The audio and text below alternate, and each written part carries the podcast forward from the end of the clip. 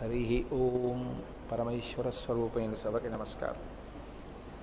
కస్తూరికా కుంకుమ చర్చితాయై చితారజ పుంజ విచర్చితాయ కృతస్మరాయై వికృతస్మరాయ నమశివాయై చ నమశివాయ. రెండో శ్లోక ప్రారంభంలో ఉన్నటువంటి మొదటి పాదాన్ని నేను స్పృశించి ఉన్నాను. కస్తూరికా కుంకుమ చర్చితాయై అమ్మవారు కస్తూరిని బొట్టుగా వాడుతుంది అన్న మాట గురించి మీతో మనవి చేసి ఉన్నాను. పరదేవత మీరు కొంచెం జాగ్రత్తగా గమనిస్తే ఒక విషయం మీకు ద్యోతకమవుతుంది. ఆవిడ వాడేటటువంటి పదార్థములు ఏ ఉంటాయో అవన్నీ అత్యంత సుగంధభరితములై ఉంటాయి. ఆవిడ కస్తూరి బొట్టు పెట్టుకుంటుంది. ఆవిడ పన్నీటితో స్నానం చేస్తుంది. ఆవిడ ఒంటికి అనేకమైన అంగరాగములను అలదుకుంటుంది. ఆవిడ తాంబూల చర్వణం చేస్తుంది.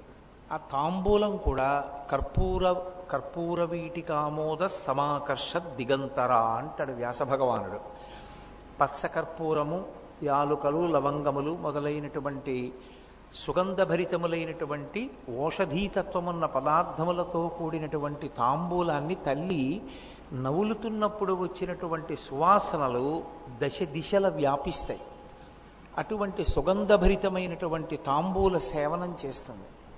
ఆవిడ వీణానాదాన్ని వింటూ ఉంటుంది ఎప్పుడు. సరస్వతీదేవి వీణ వాయిస్తే వింటూ తల పంకిస్తూ ఉంటుంది. అటువంటి తల్లి మీరు గమనించినప్పుడు కస్తూరికా కుంకుమ చర్చితాయై. శంకరాచార్యుల వారు ఆ మాట అనడానికి కారణమేమి అంటే కస్తూరి కుంకుమ ఈ రెండు కూడా మంగళద్రవ్యములు. పసుపు కుంకం ఎటువంటివో కస్తూరి కుంకం అటువంటివి. కస్తూరి కుంకుమ ఈ రెండే శంకరులు ప్రస్తావన చేశారు ఇందులో. ఎందుచేత అంటే నేను నిన్న మీతో మనవి చేశాను. సువాసిని బొట్టు పెట్టుకున్నప్పుడు ఇక్కడ ప్రధానం ఇక్కడ ప్రధానం.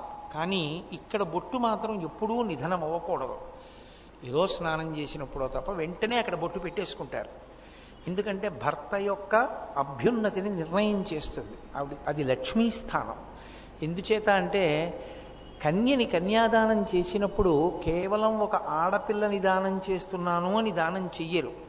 లక్ష్మినే దానం చేస్తారు. మరి లక్ష్మిని ఎవరైనా దానం చేసేస్తారా? అంటే ఆమె ఎప్పుడూ నిత్యానపాయని ఆమె ఆయన కొరకే పుట్టింది. ఆడపిల్ల అతనిని చేరడానికి ఇక్కడ పుట్టింది. ఇక్కడ పుట్టి నా ద్వారా ఆయన్ని చేరుకుంటోంది. కాబట్టి లక్ష్మిని నారాయణునితో చేర్చి నేను అదృష్టవంతుణ్ణయ్యాను అన్న భావనతో కన్యాదాత లక్ష్మిగా బుట్టలో కూర్చోబెట్టి తీసుకెడతారంటే పద్మంలో కూర్చుని వెళ్ళాలి తప్ప లక్ష్మికి నడవవలసిన అవసరం ఉండదు. అందుకని పెళ్ళి కొడుకు నడుస్తూ వేదిక మీద కెడతాడు. ఆడపిల్లని మాత్రం పద్మంలో కూర్చుని లక్ష్మి వెడుతున్నట్లే భావన చేసి లక్ష్మిగానే వేదిక మీదకి తీసుకెళ్ళి లక్ష్మిగానే కన్యాదానం చేస్తారు. అయినప్పుడు ఆమె అతని పాలిట లక్ష్మి గృహలక్ష్మి. అతని ఐశ్వర్యం కానీ అతని ఆయుర్దాయం కానీ అతనిని గ్రహగతులు పీడించకుండా ఉండడం కానీ అతను కడుపు నిండా అన్నం తినడం కానీ అతని ఆరోగ్యం కానీ అతని అభ్యున్నతి కానీ అతని మనశ్శాంతి కానీ ప్రధానంగా ఆమె చేతనే నిర్ణయింపబడతాయి. అందులో ఇంకా సందేహం ఏమీ లేదు. ఎందుచేత అంటే ఎవ్వరితోనూ అనని మాటలన్నీ పురుషుడు భార్యతోనే అంటాడు. మాంగల్యం తంతునానేనా మమ జీవనహేతున కంఠే బధ్నామి సుభగే త్వం జీవ శరదాం శతం అంటాడు. నువ్వు నూరేళ్ళు జూ జీవించు నేను బ్రతికున్నానని గుర్తేమిటో తెలుసా? ఇదిగో నేను నీ మెడలో కడుతున్నటువంటి ఈ మంగళసూత్రమే. అంటే తల్లితో కాని తండ్రితో కాని అన్నదమ్ములతో కాని స్నేహితులతో కాని ఎప్పుడూ అననంత పెద్ద మాట పెళ్ళిలో తను తాళి కడుతున్నటువంటి పిల్లతోటే అంటాడు. అంటే ఆమె మెడలో ఉన్న సూత్రము కేవలము త్రాడు కాదు. అది ఆమె భర్త జీవించి ఉన్నాడు అనడానికి గుర్తు. అంత పెద్ద మాట అంత గంభీరమైన మాట ఉపయోగిస్తాడు. సర్వమంగళాదేవతని ఆవాహన చేసి కట్టిస్తారు మంగళసూత్రాన్ని. ప్రతిరోజు లేవగానే మంగళసూత్రాన్ని కళ్ళకద్దుకుని సర్వమంగళాదేవతకి నమస్కారం చేసేటటువంటి అలవాటు ఉన్న భార్య ఉన్న భర్తకి గండం వచ్చినా కూడా తొలగిపోతుంది. ఎందుకంటే ప్రతి నక్షత్రానికి గండకాలం ఉంటుంది. ఇప్పుడు అతన్ని ఎందుకు పడగొట్టదంటే అమ్మవారు ఈమె ప్రతిరోజు సర్వమంగళాదేవతని ఆరాధన చేస్తోంది. ఈమె సర్వమంగళాదేవతని ఆరాధన చేస్తుండగా ఆమెకి అమంగళం కలగకూడదు. ఆమెకి అమంగళం కలగకూడదు కనుక ఆయన రక్షింపబడతాడు. పులోమజార్చిత అని లలితా సహస్రనామ స్తోత్రంలో ఒక నామం అలాగే లోపాముద్రార్చిత అని ఒక నామం. లోపాముద్రార్చిత అన్న నామాన్ని పులోమజార్చిత అన్న నామాన్ని ఎందుకు ప్రయోగించారో తెలుసా అండి? ఆమె అర్చన చేసినప్పుడు లోపము పట్టుకోలేరు. అగస్త్యుని భార్య కాబట్టి లోపాముద్రార్చిత అని కాదు దాని అర్థం. ఆమె ఆరాధన ఎందు లోపమును వీరు పట్టుకోలేరు. ఏది లోపము ప్రధానమైనది. భర్తగారు పడుకుంటే భార్య పూజ చేయడమే. భర్తగారు పూజ చేస్తే భార్య అన్ని సంభారాలు సంసిద్ధం చెయ్యడమే నిజమైన పూజ. భర్తని ప్రేమగా చూడడమే నిజమైన పూజ. భార్య కంట నీరు కారకుండా ప్రేమగా చూసుకోవడమే భర్తకి నిజమైనటువంటి శీలము. కాబట్టి పురుషుడు చాలా గొప్పగా అంగరాగములన్నీ అలదుకుని ఏదో సువాసన భరితంగా ఉండి తిరగాలి అని శాస్త్రంలో లేదు. కానీ ఇవన్నీ ఎవరు అలదుకుని ఉండాలి అని చెప్పారంటే స్త్రీ అలదుకుని ఉండాలి అని చెప్పారు. కారణం ఏమంటే ఎప్పుడూ కూడా చులకన చేసి కానీ భోగ వస్తువుగా కానీ చూడలేదు. అలా ఎందుకు చూశారంటే ఆయన యొక్క లక్ష్మి ఆమె. అసలు ఆమె సంతోషంగా ఉన్నంతలో ఆమె వైభవోపేతంగా చక్కగా ఉంటే ఆయనకి కలిసి వస్తుంది. ఆమె ఎప్పుడు జిడ్డోడిపోతూ ఉందనుకోండి ఆయనకి కలిసి రాదు. ఆయనకి కలిసి రావాలి అంటే ఆడదాని మీద ఆధారపడి ఉంటుంది. కుటుంబ జీవనంలో పురుషుని యొక్క అభ్యున్నతి పులోమజార్చిత అంటే పులోముని యొక్క కుమార్తె శచీదేవి. శచీదేవి ఎప్పుడూ లలితాపరాభట్టారికా స్వరూపాన్ని ఆరాధన చేస్తూ ఉంటుంది. శచీదేవి అమ్మవారి పట్ల అంత భక్తిని కలిగి ఉంటుంది కాబట్టి ఇంద్రుడికి స్వర్గలోకా లోకాధిపత్యం లభించి నిలబెట్టుకోగలిగాడు. అంటే ఆడదాని యొక్క నడవడి ఆడదాని యొక్క భక్తి ఎంత దూరం ఉంటాయో ఇంట లక్ష్మి లక్ష్మిగా ఉండాలి తప్ప లక్ష్మి అలక్ష్మిగా ఉండే అవకాశం ఉండదు. మీరు కొంచెం జాగ్రత్తగా పట్టుకునే ప్రయత్నం చెయ్యండి. అమ్మవారి యొక్క స్వరూపాలైనటువంటి దేవతా స్వరూపాల్లోనే కొన్ని కొన్ని స్వరూపాలు ఉంటాయి అవి చాలా ఉగ్రంగా ఉంటాయి. చిన్న మస్తా అని ఒక రూపం ఉంటుంది. చాలా ఉగ్రంగా ఉంటుంది చూడడానికి. కానీ లక్ష్మి అని నేను అన్నాను అనుకోండి గౌరీ అని నేను అన్నాను అనుకోండి సరస్వతి అని నేను అన్నాను అనుకోండి వాళ్ళ తీరు వేరుగా ఉంటుంది. లక్ష్మి అనేటప్పటికీ సమస్త సంపదలకు ఆమె సూచన అయి ఉంటుంది. లక్ష్మ అంటే గుర్తు. లక్ష్మ లక్ష్మి ఆమె గుర్తు. దేనికి గుర్తు? ఆయన ఐశ్వర్యమునకు ఆమె గుర్తు. ఆయన ఏ ఐశ్వర్యమును పొంది ఉన్నాడో దానికి ఆమె గుర్తుగా ఉండాలి. అన్నీ ఉన్నా దరిద్రంగా ఆమె తిరగకూడదు. ఏమీ లేకపోయినా ఆవిడ లక్ష్మిలా నిలబడగలిగితే. నేను కొన్ని కొన్ని కుటుంబాల్లో నా చిన్నతనంలో కూడా చూశాను. నేను ఒక ఇరవై ఐదు ఇరవై ఆరు సంవత్సరాల వయసులో ఉండగా కూడా చూశాను. వాళ్ళు తర్వాతి కాలంలో వృద్ధులైపోయిన తర్వాత కూడా నేను చూశాను. నలభై ఐదో ఏడు యాభయో ఏట ఉన్నప్పుడు కూడా మా చిన్నతనంలో మా అమ్మగారు వాళ్ళు చెప్పుకుంటూ ఉండేవారు. అసలు కాళ్ళకి పారాణి లేకుండా కాళ్ళకి పసుపు రాసుకోకుండా ఆవిడ్ని ఎప్పుడూ చూడము అంటుండేవారు ఎప్పుడూ కాళ్ళకి పసుపు రాసుకుని పారాణి పెట్టుకుని ఉండేవారు. తత్పరిణామం తత్ఫలితం పిల్లలు ఎంతంత వృద్ధిలోకి వచ్చారో ఎంత అభ్యున్నతి పథంలో నడిచారో. కేవలం ఓ పెంకుటింట్లో ఉండే కుటుంబాలు ఏడంతస్తుల హర్మ్యాల్లోకి వెళ్ళిపోయాయి. కానీ నడవడి భక్తి ప్రపత్తి మాత్రం అలాగే నిలబడిపోయాయి. ఏది మన సంప్రదాయం ఏది లక్ష్మీతత్వమో ఆ లక్ష్మీతత్వంతో ఉండడం గొప్ప తప్ప అన్యమైనటువంటి రీతిలో ప్రవర్తించడం అసహ్యకరమైనటువంటి విశేషం. నేను తద్భిన్నమైనటువంటి కుటుంబాల్ని కూడా చూశాను నా జీవితంలో. ఐశ్వర్యం ఉంది కదా అని ఇంటికి పెద్దలు వచ్చినప్పుడు వారికి ఒక గ్లాసుడు పాలిచ్చేటప్పుడు చెప్పులిప్పి ఇవ్వాలన్న కనీస మర్యాద తెలియనటువంటి పశుత్వం కలిగిన కుటుంబాలను కూడా నేను చూశాను. ఇంట్లో చెప్పులేసుకు తిరుగుతూ మహాత్ములైన వారి ఇంటికి వచ్చినప్పుడు వారికి ఓ గ్లాసుడు పాలు ఇచ్చేటప్పుడు కూడా చెప్పులతోనే ఇచ్చిన ఆడవాళ్ళు ఉన్న కుటుంబాలు కూడా నేను చూశాను. వాళ్ళని నియంత్రించలేని అధములైన భర్తలు ఉన్న కుటుంబాలు నేను చూశాను. కాబట్టి ఎక్కడి నుంచి వస్తుంది అభ్యున్నతి రమ్మంటే శంకర భగవత్పాదులు కేవలంగా ఏదో అమ్మవారిని స్తోత్రం చెయ్యడం ఆయన లక్ష్యం కాదు. అర్ధనారీశ్వర స్తవం మీతో మనవి చేశాను. గృహస్థాశ్రమంలో ఉన్న వారి కొరకు ఇవ్వబడింది. అందులో అన్యాపదేశంగా శంకరాచార్యుల వారి యొక్క హితోపదేశం కూడా ఉంది. ఒక గురుస్థాయిలో ఉన్న వ్యక్తి ఒక మార్గనిర్దేశకత్వం చెయ్యకుండా పేలవమైన మాట ఎన్నడూ మాట్లాడడం లోకానికి దిశానిర్దేశం చేస్తూ ఉంటారు. అందుకే కస్తూరిక కుంకుమ చర్చితాయి. ఆమె ఎప్పుడూ కస్తూరి కుంకుమ ఈ రెండిటి చేత అలంకరింపబడి ఉంటుంది. కస్తూరి కుంకుమ ఈ రెండు సుగంధ ద్రవ్యములు ఇవే అలంకరింపబడి ఉంటే ఆమెకా అభ్యున్నతి మనకా అభ్యున్నతి. అంటే అమ్మవారికి కొత్తగా అభ్యున్నతి అన్న మాట వాడడానికి ఏం ఉండదు. యథార్థమునకు దాని దర్శనం చేత వచ్చేటటువంటి అభ్యున్నతి ఎవరికో తెలుసా అండి? మనకే. కారణం ఏంటంటే ఇంత బొట్టు పెట్టుకుని చక్కగా చిరునవ్వుతో తాంబూల చర్మణం చేస్తూ వీణానాదం వింటూ అరమోట్పు కందులతో ఉన్నవారి అమ్మవారి ముఖమండలాన్ని ఒక్కసారి ధ్యానంలో చూసి నమస్కారం చేశారనుకోండి కేవలము అటువంటి ముఖమండలాన్ని దర్శనం చేసినంత మాత్రం చేత దానికి కొన్ని శక్తులుంటాయి.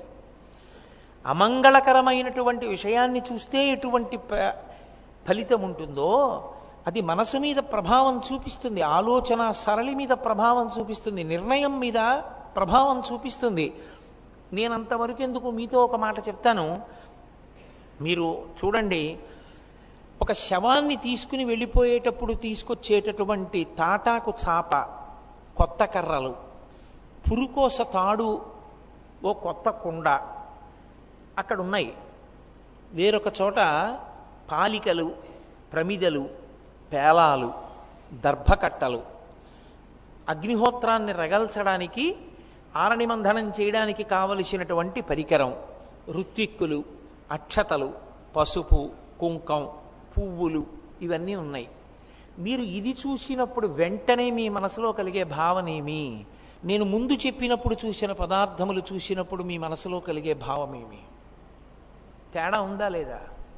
ఇవి చూడగానే మీ మనసు ప్రహృష్టమవుతుంది ప్రసన్నమవుతుంది.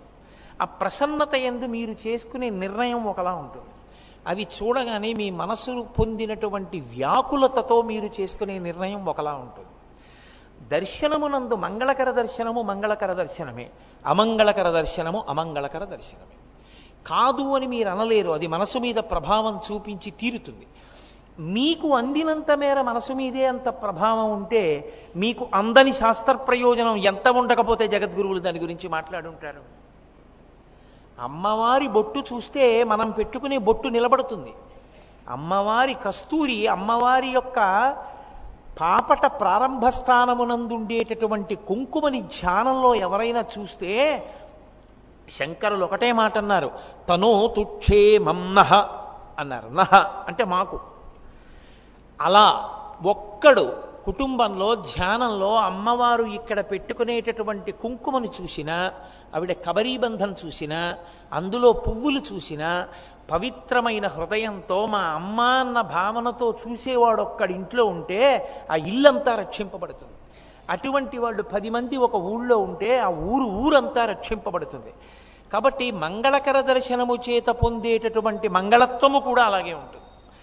అమ్మవారి ముఖమండలాన్ని చూడ్డం చేత ఓ నేను అలా ఉండాలన్న భావన ఏర్పడుతుంది. మీరు చూడండి. మీరు వెంకటాచల క్షేత్రానికి వెళ్ళారనుకోండి ఎవరో అష్టదల పద్మారాధన సేవ చేసుకుని బయటికి వచ్చి అంతరాలయంలోకి వెళ్ళాం. మొట్టమొదట కూర్చున్నాం గడప దగ్గర. ఇరవై ఐదు నిమిషాలు వెంకటేశ్వర స్వామిని ఆపాదమస్తకం చూశాం. ఇదిగో ఉత్తరీయం ఇచ్చారు పట్టుది. ఉత్తరీయం వేసుకుని బయటికి వచ్చాం అబ్బాయి ఎంత బాగుందో అని చెప్పుకుంటున్నారు అనుకోండి మీరు మూడు వందల రూపాయల టికెట్ పెట్టుకుని పది మాటలు దర్శనం చేసినా మూడు వందలు ఇంటూ పది మూడు వేల రూపాయలు మీరు ఖర్చు పెట్టినా మీరు చేసింది లఘు అతి లఘు మహాలఘు ఎన్ని లఘువులు ఉంటాయో అన్ని లఘువులు ఉంటాయి కానీ రెండు వేల ఐదు వందలు పెట్టి అష్టదల పాద పద్మారాధనం కొనుక్కున్నవాడు భార్యతో కలిసి మొదటి గణప దగ్గర కూర్చున్నానంటే మీరేమంటారు? అదేంటండి మీరు కూడా అలాంటిది ఏమైనా తీసుకుంటే ఎంత బాగుండు? చక్క మనం వచ్చి చేసుకుందాం కదా అంటారా అనరా? మీ మనస్సు మీద వెంటనే అలా చెయ్యాలన్న భావన ఒకటి వచ్చేసిందా రాలేదా? మీరు నిరంతరం అమ్మవారి ముఖమండలాన్ని అలా దర్శనం చేయడం అలవాటైనప్పుడు మీరు అలా ఉందామని మీకు ఎందుకు అనిపించదు? అనిపిస్తుందా అనిపించదా? అనిపించినప్పుడు అమ్మవారి ఐదోతనం అమ్మవారి ఐశ్వర్యం ఎలా ఉందో అలా మీకు ఉండకుండా ఉంటుందని మీరు ఎందుకు అనుకుంటున్నారు? నేను మజ్జిగ తాగితే చలవ చేస్తే మీరు మజ్జిగ తాగినా చలవ చేస్తుంది. మీకు వేడి నాకు చలవ చేయదుగా? కాబట్టి అమ్మవారి ముఖమండలంలో కస్తూరిని కుంకుమని చూసిన వాడికి ఆమె ఎటువంటి సుమంగళిత్వాన్ని పొంది ఉందో అటువంటి సుమంగళిత్వాన్ని పొంది చక్కగా పిల్లలతో పాపలతో మూడు తరాల్ని చూసి ఆరోగ్యంగా భగవత్ సేవ చేస్తూ ఆ తల్లి కట్టి విప్పిన బట్ట తెచ్చి వెయ్యండి రా పసిపిల్లలకి అనిపించుకునేటటువంటి మంగళత్వాన్ని పొందుతారు. ఇది ప్రవహింప చేయడం శంకరాచార్యుల వారి యొక్క ఉద్దేశ్యం. అది చూసి దాన్ని కిందకి ప్రవహింప చెయ్యాలి. పైన ఓవర్ హెడ్ వాటర్ ట్యాంక్లో నీళ్ళు ఉన్నాయి కింద గదిలోకి నీళ్ళు రావట్లేదు. ఎక్కడుంది తేడా? పంపు తిప్పలేదు. పంపు ఒకసారి తిప్పారనుకోండి నీళ్ళు కారిపోతాయి. మళ్ళీ కట్టకుండా ఉంటే చాలు. విప్పడం నేర్చుకుంటే చాలు నీళ్ళు వస్తాయి మరి ఓవర్ హెడ్ వాటర్ ట్యాంక్ ఖాళీ అయితేనండి? అది ఖాళీ అయ్యే ట్యాంక్ కాదు అది అది పూర్ణ పుష్కళ. అది ఎప్పుడూ నిండే ఉంటుంది. కాబట్టి విప్పుకోవడం మీకు రావాలి. ఒకసారి విప్పుకోవడం మీకు రాక ఇబ్బంది పడుతున్నారని శంకరాచార్యుల వారు విప్పి చూపిస్తున్నారు ఆ పంపుని. ఇలా ధ్యానం చేయి అభ్యున్నతిని పొందుతావు. కాబట్టి కస్- కస్తూరికా కుంకుమ చిర్చితాయి. నేను మీతో మనవి చేశాను కాబట్టి ఒక్క మాట చెప్తాను. సరస్వతీదేవి యొక్క అనుగ్రహం కలగాలి అంటే అమ్మవారి యొక్క చరణోదకమును ఎవరు తాగుతారో వాళ్ళకే లభిస్తుంది.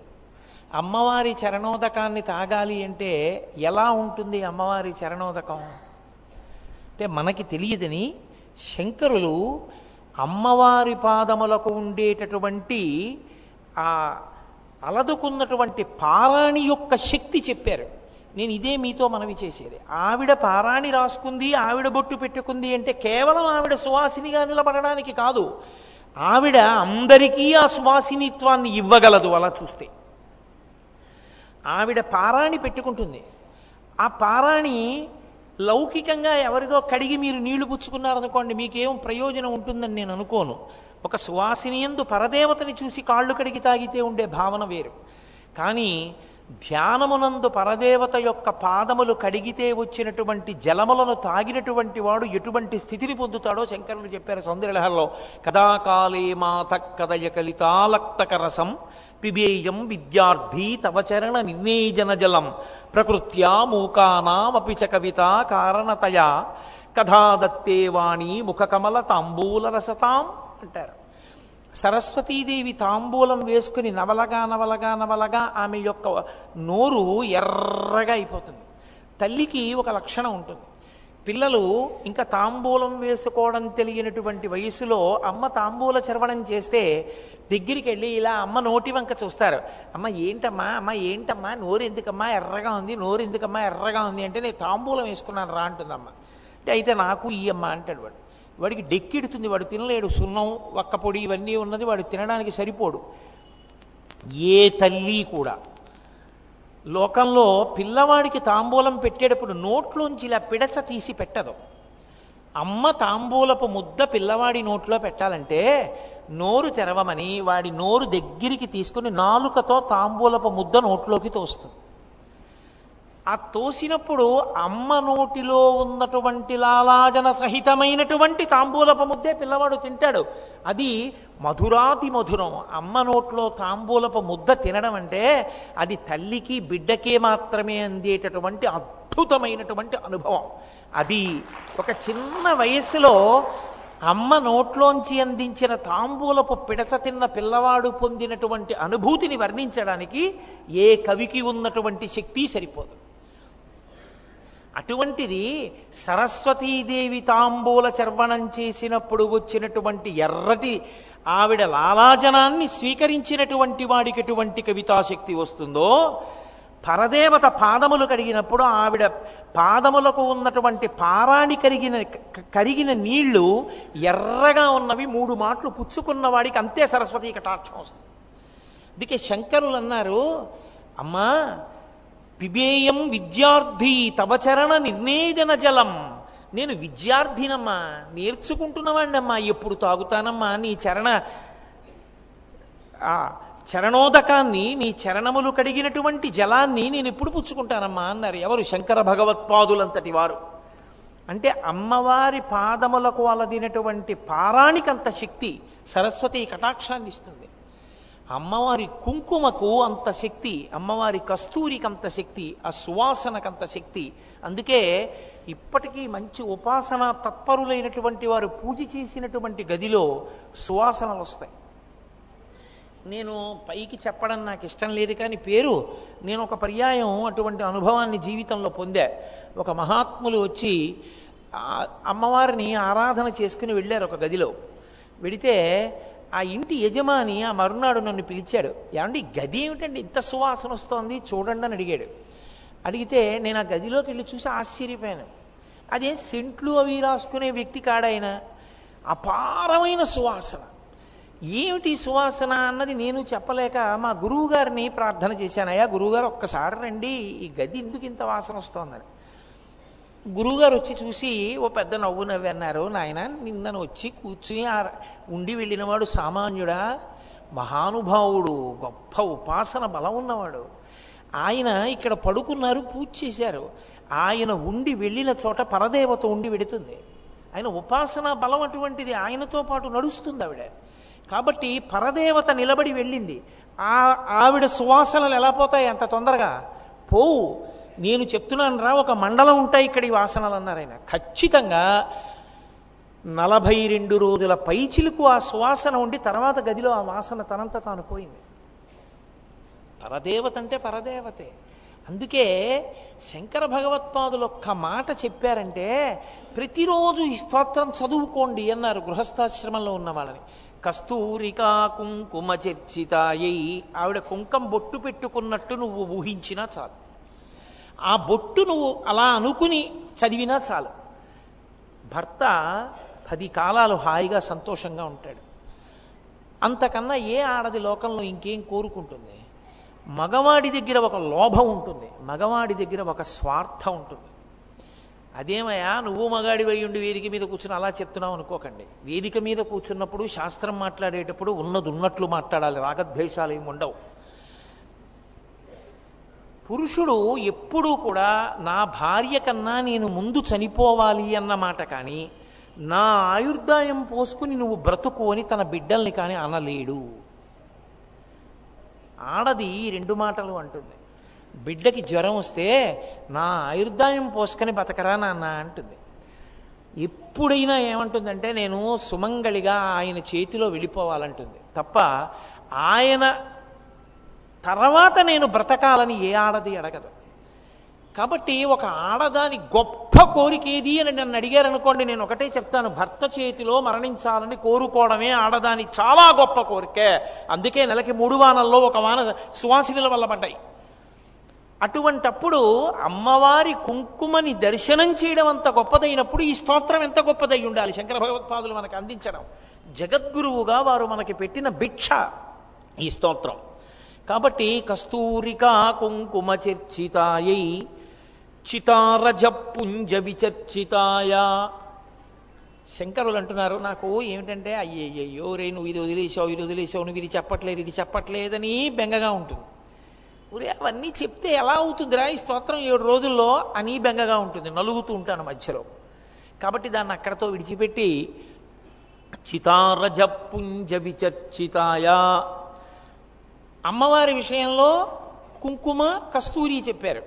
పరమశివుడి విషయంలో ఆయనేం రాసుకుంటాడు ఒంటికి. చితారజ పుంజ.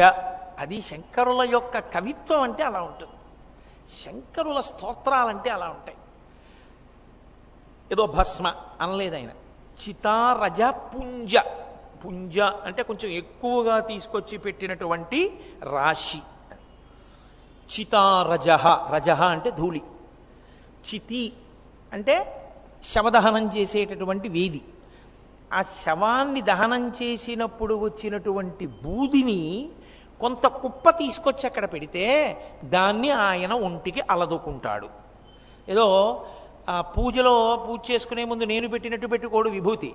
భస్మోద్ధూళిత సర్వాంగం అని ఒళ్ళంతా రాసుకుంటాడు ఆయన. అది ఆయన రాసుకుంటాడు ఒంటికి. నాకు తెలుసు మీకు వెంటనే ఇప్పుడు ఒక మాట మనసులో స్ఫురిస్తుంది. ఏమిటంటే ఆవిడ అంత గొప్పగా ఉంటుందన్నారు. సువాసనలు అన్నారు కస్తూరి అన్నారు పన్నీర్ అన్నారు కుంకం అన్నారు పారాయణ అన్నారు కర్పూర తాంబూలం అన్నారు ఈయనేమో చితిలో ఉండేటటువంటి బూది పూసుకుంటాడంటున్నారు. ఈ రెండు ఎలా కలుస్తాయి? ఈ ఇద్దరూ అంత గొప్ప దంపతులు ఎలా అయ్యారు? అది చదివి మాకు వర్ధనారీశ్వర స్తోత్రం వల్ల అనుకూల దాంపత్యం ఎలా సిద్ధిస్తుంది? అని అనుమానం వస్తుంది. కాదు. దాని తత్వాన్ని తెలుసుకుంటే ఓ ఇంతటి మహానుభావుడా అని అర్థమవుతుంది పరమశివుడు భస్మ అలదుకుంటాడు. ఆయనకి ఒక పేరుంది మహాభస్మ. పరమశివుడి పేరే మహాభస్మ. ఆయన అలదుకునేది భస్మ. భస్మకి మహాభస్మకి ఒక తేడా ఉంటుంది. భస్మ అంటే ఒక వస్తువు చిట్ట చివరి స్థితిని పొందితే. అంటే ఇంకా తర్వాత ఏమవుతుంది? అంటే అవుతుందని చెప్పడానికి ఇంకేం లేదు అదే చిట్ట చివరి స్థితి. అలా అయిపోతే దాన్ని భస్మ అంటారు. ఇప్పుడు ఏదో ఓ కర్ర ఉందనుకోండి ఈ కర్ర ముందు ఎక్కడుంది? ఓ చెట్టులో ఉంది. చెట్టులో కొమ్మ. ఆ కొమ్మ నరికితే ఆ కొమ్మని తీసుకొచ్చి పడేసినప్పుడు పచ్చి కర్ర. అది ఎండిపోతే చేతి కర్ర. ఇప్పుడు ఆ చేతి కర్రని కాల్చేసేస్తే బూది.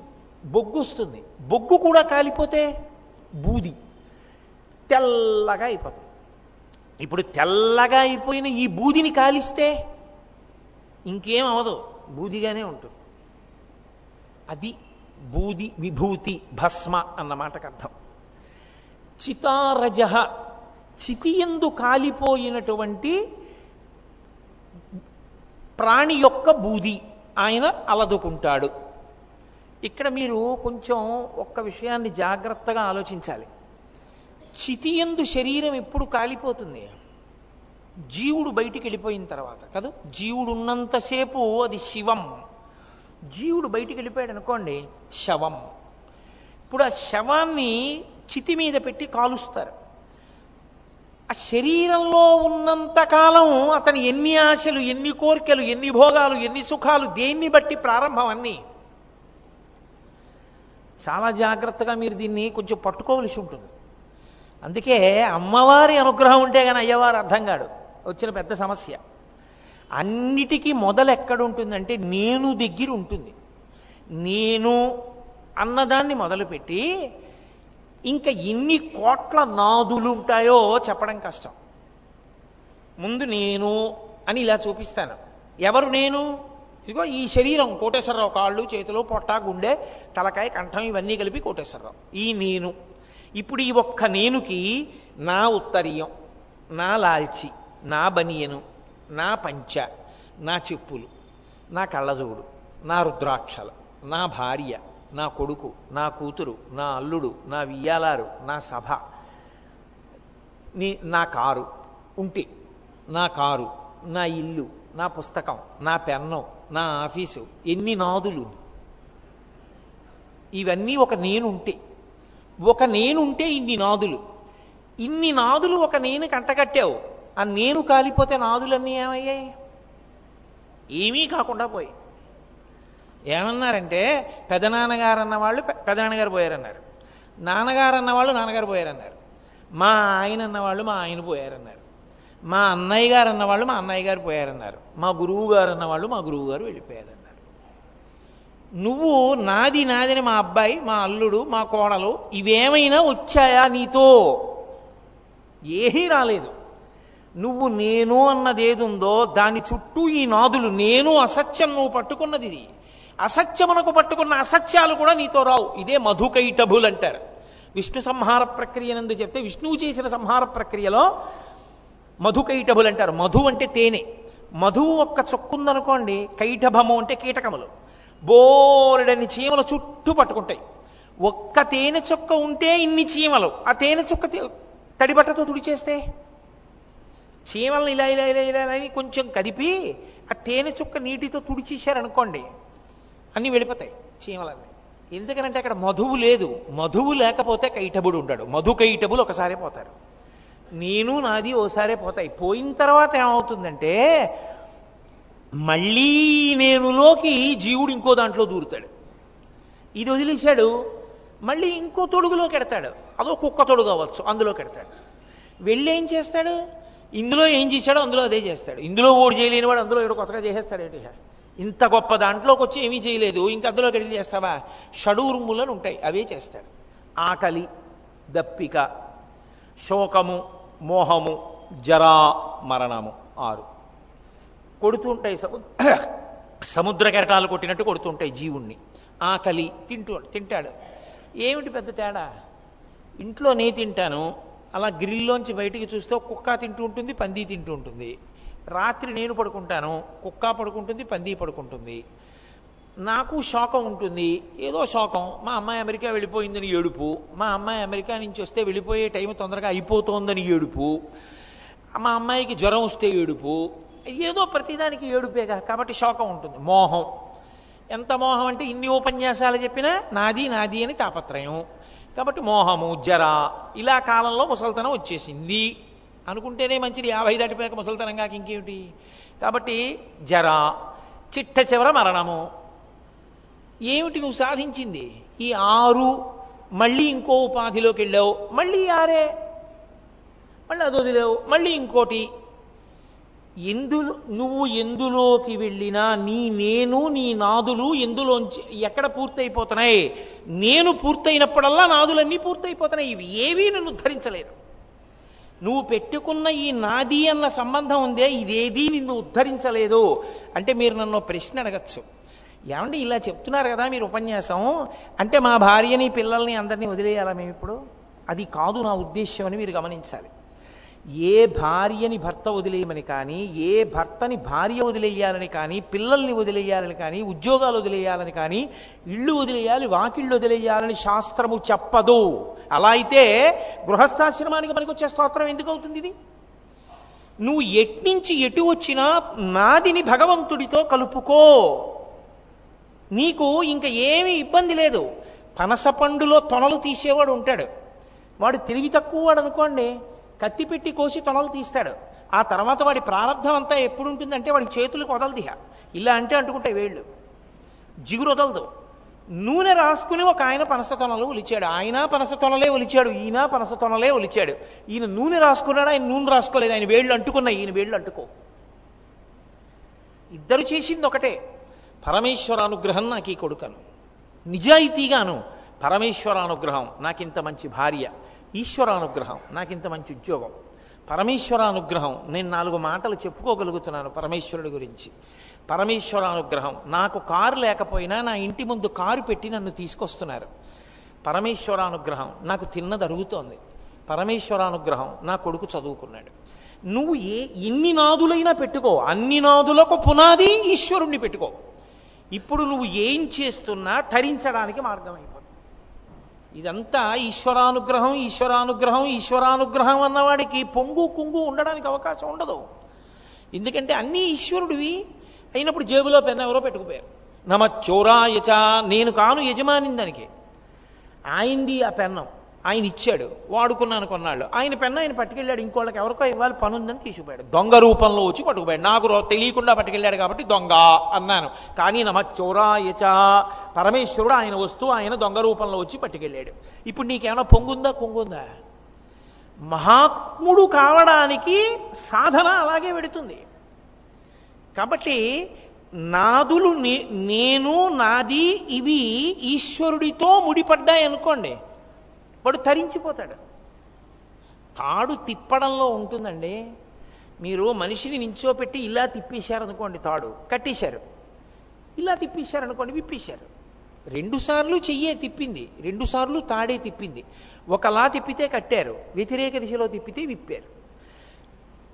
అసత్యమైన నేనుకి అసత్యమైన నాదులతో పెట్టుకున్న సంబంధం ఎందుకు పనికి రాకుండా పోతుంది?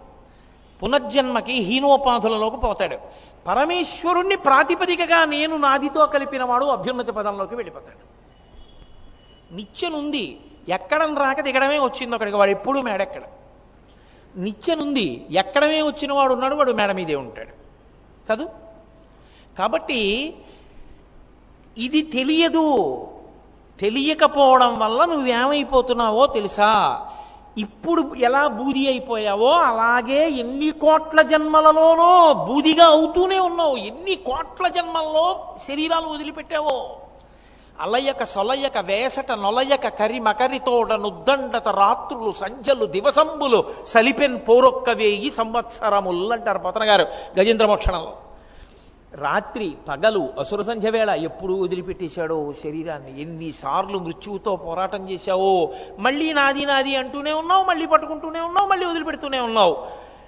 ఇప్పుడు పరమేశ్వరుడు విభూతి రాసుకోవడము భస్మ రాసుకోవడము అన్న మాటకు అర్థం ఏమిటో తెలుసా అండి? అన్ని వస్తువులు చిట్ట చివరికి బూదిగానే ఉంటున్నాయి. బూది కన్నా మారడానికి వేరొకటి లేదు. అది సత్యం. ఇది ఎరుకలోకి నీకు వచ్చినటువంటి ఉత్తర క్షణంలో నీకు పిచ్చి వ్యామోహం తగ్గిపోతాయి. రెండు దాని పేరు భస్మ. భస్మ అంటే భగవంతుణ్ణి స్మరించకుండా ఎప్పుడూ నావి నాది నేను నాది నేను అనుకుని స్మరించడంలో పాడయ్యావు. భస్మని ధరి ధారణ చేస్తే అంటే ఎలా పడితే అలా ధారణ చేయకూడదు. భస్మ ధారణకి ఒక పద్ధతి ఉంటుంది. ఎడంచేతిలో విభూతి వేసుకుని నీళ్ళు పోసుకుని మంత్రం చెప్పి ఆ మంత్రంతో ఉన్నటువంటి విభూతిని ఈ రెండు వేళ్ళతో బొటన వేలుతో అలది ఈ రెండు వేళ్ళతో ఈ కొస నుంచి ఈ కొస వరకు వచ్చి కణత దాటకుండా వేళ్ళాపి బొటన వేల్ని మధ్యలో పెట్టి ఇటువైపుకి రావాలి. వస్తే అది శాస్త్రీయమైన భస్మధారణా విధానం అని పేరు దానికి. కాబట్టి ఇప్పుడు అలా భస్మని ధరించిన వాడికి ఏమవుతుంది? అంటే ఆజ్ఞాచక్రం మించి అది వెళ్ళింది కాబట్టి దాని వలన మనసు ఒక విషయాన్ని గుర్తులోకి తెచ్చుకుంటుంది. భా అంటే భగవంతుణ్ణి స్మ అంటే స్మరణలోకి తెస్తుంది. అది కాలక్రమంలో నీకు అలవాటు చేస్తుంది నీ మనసు భగవంతుడితో ముడిపడడాన్ని నేర్చుకుంటుంది. అలా ముడిపడడం నేర్చుకున్న ఉత్తర క్షణంలో నువ్వు తరించిపోయావంతే నువ్వు కొత్తగా చేయడానికి ఏం ఉండదు. నువ్వు చెయ్యవలసిందల్లా నీ ఆలోచన విధానంలో కించిత్ మార్పు రావాలి. అందుకే వాంగ్మయం అంతా ఎవరికి ప్రవచనములన్నీ ఎవరికి అంటే కేవలం మనుష్య ప్రాణికే. మిగిలినవి విని అనుష్ఠించి అభ్యున్నతిని పొందలేవు. ఒక్క మనుష్య ప్రాణే విని పాటించి అభ్యున్నతిని పొందుతాడు. కాబట్టి ఆ మలుపు ఆ మార్పు రావాలి. అదొక్కటి వచ్చిందా తరించిపోయావంతే కాబట్టి అది భస్మ. మహాభస్మ అని దేన్ని పిలుస్తారు? అంటే అసలు ఈ లోకంలో ఏ వస్తువు మిగలకుండా అన్నీ బూది కింద అయిపోయాయి అనుకోండి. ప్రళయతాండవమని చేస్తాడు పరమేశ్వరుడు. అప్పుడు ఇక మిగలడానికి ఏం ఉండదు. సమస్తము లయమైపోతుంది. అప్పుడు మహాభస్మ కింద నిలబడిపోతుంది. అది పరమశివుడే. ఎందుకో తెలుసా అండి? భస్మకి మహదైశ్వర్యమని పేరు. భస్మకి రెండు లక్షణాలు ఉంటాయి సమంత్రకంగా విభూతిని ధారణ చేస్తే అది మీకు గొప్ప రక్షణనిస్తుంది. సమంత్రకంగా భస్మని ధరించిన వాడికి తేజస్సు పెరుగుతుంది. సమంత్రక భస్మధారణం చేసినటువంటి వాడికి ఆయన తేజస్సు భస్మము యొక్క ఆ చిన్న చిన్న చిన్న చిన్నగా ఉండేటటువంటి ఆ కణములలోకి ప్రసరణమును పొంది ఆయన అనుగ్రహం ఆ విభూతి కణముల ద్వారా ఇతరులకు వెడుతుంది కూడా. మీకు నేను ఒక ఉదాహరణ చెప్పాలంటే కంచికామకోటి పీఠాధిపత్యం వహించినటువంటి మహాపురుషులు ప్రాతస్మరణీయులు చంద్రశేఖరేంద్ర సరస్వతి మహాస్వామి వారికి ఒక కుటుంబం అంతేవాసిత్వాన్ని పొందింది. ఆయనకి షష్ఠి పూర్తి చేద్దామనుకున్నారు కొడుకులు ఆ తండ్రికి. పరమాచార్య స్వామి వారి అంతేవాసిత్వం పొందినటువంటి కుటుంబంలో ఉన్నటువంటి తండ్రికి. కానీ తల్లిగారు హాస్పిటల్లో చేరారు.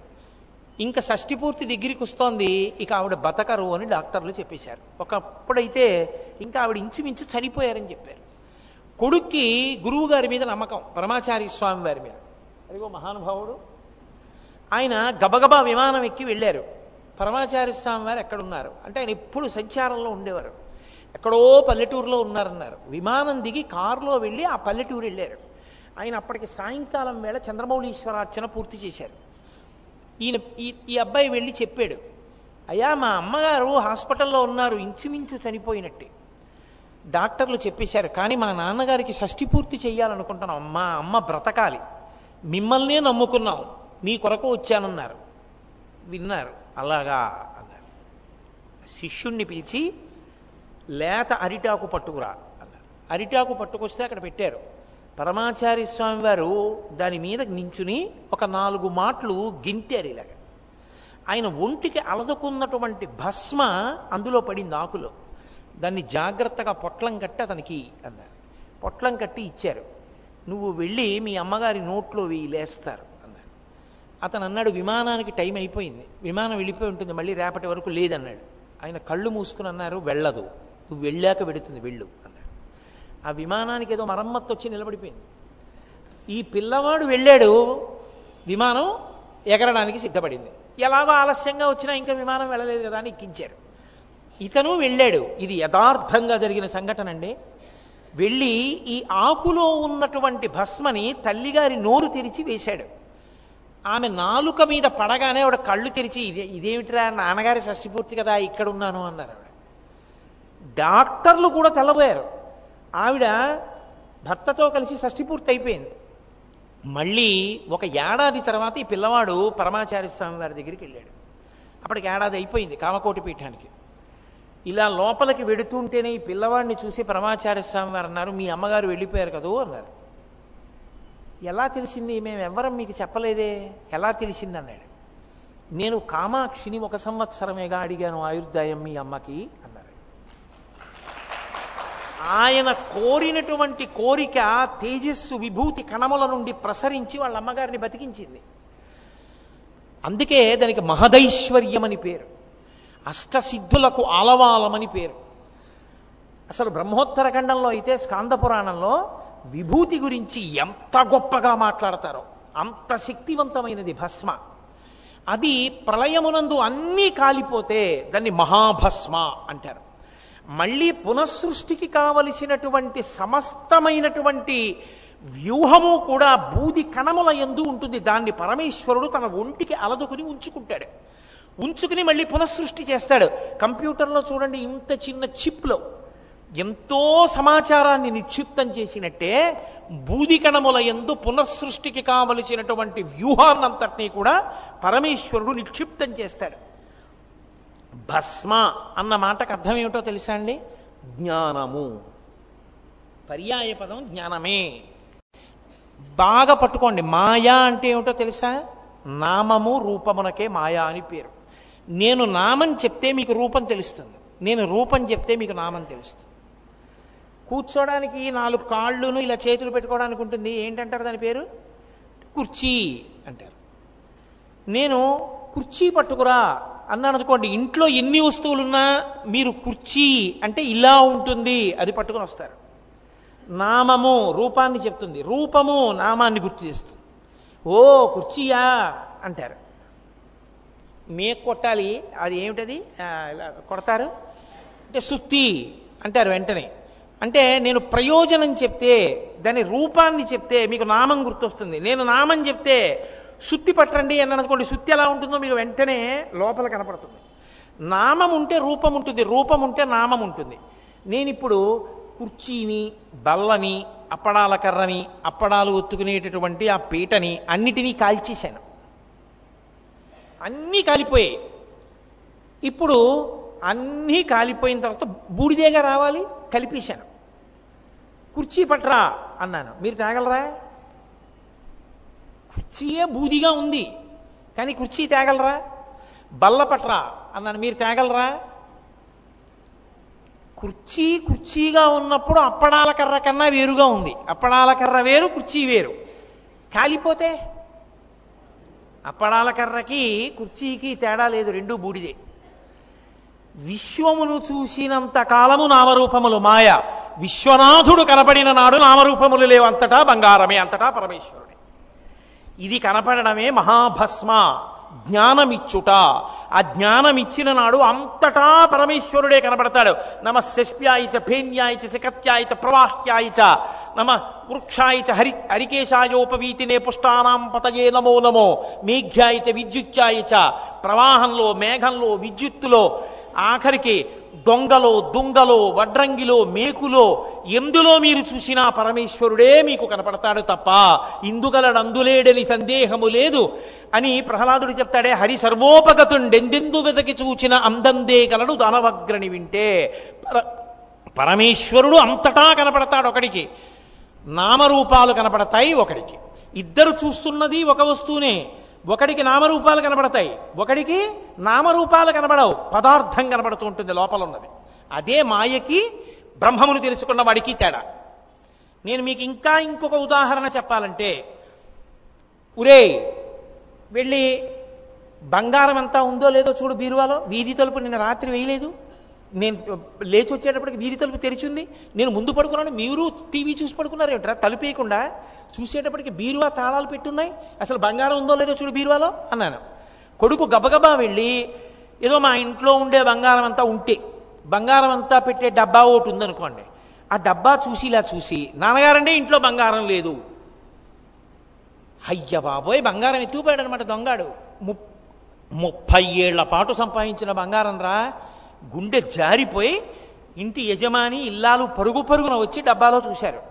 అక్కడే ఉంది బంగారం. నీ అసాధ్యం కూలిపోను గుండె అయిపోనురా బంగారం లేదంటే ఇదిగో బంగారం. అని అన్నీ ఉన్నాయో లేదో తెల్లటి తువ్వాలేసి దాని మీద పోసి గొలుసులు ఉంగరాలు కంకణములు కేయూరములు పట్టాలు అన్నీ పెట్టాడు. కొడుకు అంటాడు నాన్నగారండి బంగారం ఉందా? అని కదా మీరు అడిగారు. బంగారం ఏది? గొలుసు ఉంది ఉంగరం ఉంది చెవులకు పెట్టుకునే కర్ణాభరణం ఉంది కేయూరం ఉంది కంకణం ఉంది బంగారం లేదుగా. తండ్రి అంటాడు ఓరి నీ అసాధ్యం కూడా ఉన్నది బంగారమేరా. బంగారమే గొలుసుగా ఉంది బంగారమే కంకణంగా ఉంది బంగారమే ఉంగరంగా ఉంది బంగారమే కర్ణాభరణంగా ఉంది. బంగారము లేకుండా ఇవి ఉండవు ఇవిగా లేకపోయినా కరిగిస్తే బంగారం ఉంటుంది. లోపల బంగారాన్ని చూస్తున్నాడు తండ్రి నామరూపాలు చూస్తున్నాడు కొడుకు. నామరూపాలే చూసినవాడు నేను నాదులతో ఉన్నవాడు. లోపల బంగారాన్ని చూస్తున్నవాడు జ్ఞానముతో భస్మ అనుగ్రహమును పొందినవాడు. ఇది జ్ఞానాగ్ని. పరమేశ్వరుడి మూడవ కన్ను అన్న మాటకు అర్థం అది. అందుకని చితారజ పుంజ విచర్చితాయ అంటే ఆయన శవభస్మ అలదుకుంటాడు అంటే అదేదో అమంగళం అదేదో అపవిత్రం. ఆయన అలా రాసుకుంటాడు అందుకోక్కర్లేదు చితి మీద శవభస్మ ఎవరో కాదు మందే కదూ? కాబట్టి ఆయన మనకి నేర్పుతున్నాడు నువ్వు ఈ జ్ఞాన దృష్టితో చూడడం రానంత కాలం. నేను నాదులతో అనుబంధాన్ని పెట్టుకుని బతికేసినంత కాలం. మళ్ళీ పుట్టడం మళ్ళీ చావడమే. పునరపి జననం పునరపి మరణం పునరపి జననీ జఠరే చయనం. ఇహ సంసారే బహుదుస్తారే కృపయాపారే పహిమురారే అంటారు మొహ మొహముద్గరంలో. కాబట్టి నీవు భక్తి కోణంలో సాధన మొదలు పెడితే భక్తితో కూడిన కర్మాచరణము వలన ప్రీతి చెందిన పరమేశ్వరుడు వైరాగ్యమిచ్చి తననంతరము జ్ఞానమిస్తే అంతటా నీకు గొలుసులు ఉంగరములు కేయూరములు కంకణములు కర్ణాభరణములు కనపడకుండా బంగారము కనబడినట్టు అంతటా నామరూపములు కనపడకుండా సభాభ్య సభాపతిభ్యశ్చవో నమో నమో అని అంతటా ఉన్నది ఒక్క పరమేశ్వరుడే అని నీకు జ్ఞానమునందు గోచరమవుతుంది. అలా నీవు గోచరమైన నాడు నీకు బ్రహ్మము దర్శనమైన నాడు బ్రహ్మమును తెలుసుకున్న నాడు నీవే బ్రహ్మమైనావు. బ్రహ్మవిత్ బ్రహ్మైవ భవతి. అది మోక్షానుభవము. అద్వైతానుభూతి. అనుభవమునకు అందింది బ్రహ్మమని అదిగో ఆ స్థితిని పొందు సుమా అని చెప్పడం ఆయన భస్మ అలదుకోవడం. ఆ భస్మ మనం పెట్టుకుంటే భగవంతుణ్ణి స్మరణకి మనకి తెస్తుంది. కాబట్టి చితారజ పుంజ విచర్చితాయ నమశివాయై చ నమశివాయ మహానుభావుడు అక్కడతో ఊరుకున్నాడా? చితారజ పుంజ విచర్చితాయ కృతస్మరాయైచ చ వికృతస్మరాయ. మళ్ళీ శంకర భగవత్పాదులు ఇంకొక విషయాన్ని ప్రస్తావిస్తున్నారు. ఇప్పుడు మీరు ఒకటి ఆలోచించాలి. బాహ్యమునందు గొప్పగా సువాసనలతో వాటితో తిరిగే తల్లి ఆవిడ. మహాజ్ఞానం ఇవ్వగలిగినటువంటి వాడు ఆయన. గృహస్థు ఎప్పుడూ రెండూ కోరుకోవాలి. బాగా జ్ఞాపకం పెట్టుకోవాలి. ఏ గృహస్థు కూడా ఇంట్లో నాకేమీ అక్కర్లేదని బ్రతకడాన్ని శాస్త్రం అంగీకరించదు. దాన్ని మిడిమిడి జ్ఞానం అంటారు. బాగా కాలనికుండా అది. గృహస్థు గృహస్థులాగే బ్రతకాలి. ఎన్ని విషయాలు తెలిసిండనివ్వండి పూజ చేసేటప్పుడు ధర్మార్థ కామమోక్ష చతుర్విధ పురుషార్థ ఫల సిద్ధ్యర్థం పుత్రపౌత్రాభివృద్ధ్యర్థం అని చెప్పాలి. నీకు ఆ జ్ఞానము బాగా నిలబడింది. పుత్రం పౌత్రం సమాసాద్య మనవణ్ణి కూడా చూసిన తరువాత వానప్రస్థ ఆశ్రమే వసేత్. అప్పుడు వానప్రస్థానికి వెళ్ళాలి. అప్పుడు కూడా నువ్వు ఇంకా జ్ఞానంతో కలిసి ఉండలేననుకుంటే భార్యని కొడుకుకు అప్పజెప్పి సన్యాసం పుచ్చుకోమని చెప్పారు వ్యాస భగవానుడు. కాబట్టి గృహస్థు గృహస్థులా బ్రతకాలి. గృహస్థు గృహస్థులా బ్రతకాలంటే రెండు నడుస్తూ ఉండాలి ఎప్పుడు. బాహ్యమునందు ఐశ్వర్య సమృద్ధి. చక్కగా ఇంట్లో అన్నీ ఉండాలి. చక్కగా వేదం అనుభవించినటువంటి భోగములు ఏమున్నాయో వాటిని అనుభవించాలి. చక్కగా మనవల్ని చూడాలి మనవరాళ్ళని చూడాలి చక్కగా వాళ్ళకి బహుమతులు కొనివ్వాలి. ఆంతరమునందు జ్ఞానము పెరుగుతూ ఉండాలి. ఇవన్నీ పరమేశ్వరుడిచ్చిన అనుబంధాలు. ఆ మనవడు ఎవరో నాకు తెలుసా? నాకు తెలియదు వాడు నాకు ఏదో ఇంకో ఏడాదిన్నర తర్వాత ఎప్పుడో నాకు మనవడు వచ్చాడు అనుకోండి వాడిని చూసి చూడగానే నేను ఓ నా మనవడు అంటాను వాడిని ఎత్తుకుని వాడి బోసి నవ్వులు చూసి మురిసిపోతాను.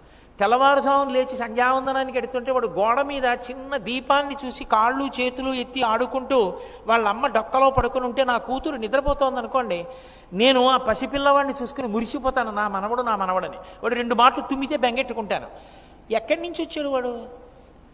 నాకు యాభై మూడేళ్ళు వచ్చే వరకు వాడు ఎవరో తెలియదే. యాభై మూడో ఏట వచ్చిన వాడితో నాకు అంత అనుబంధం వాడు నాతో మాట్లాడా నాకేమైనా ఓ పండిచ్చాడా? ఓ కాయ ఇచ్చాడా ఓ పంచిచ్చాడా?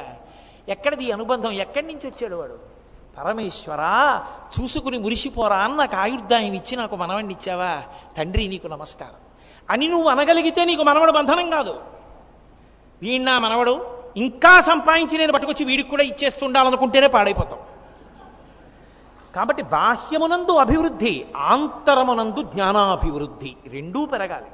అందుకే అమ్మవారిలాగా లక్ష్మీ కటాక్షం కనపడుతూ ఉండాలి.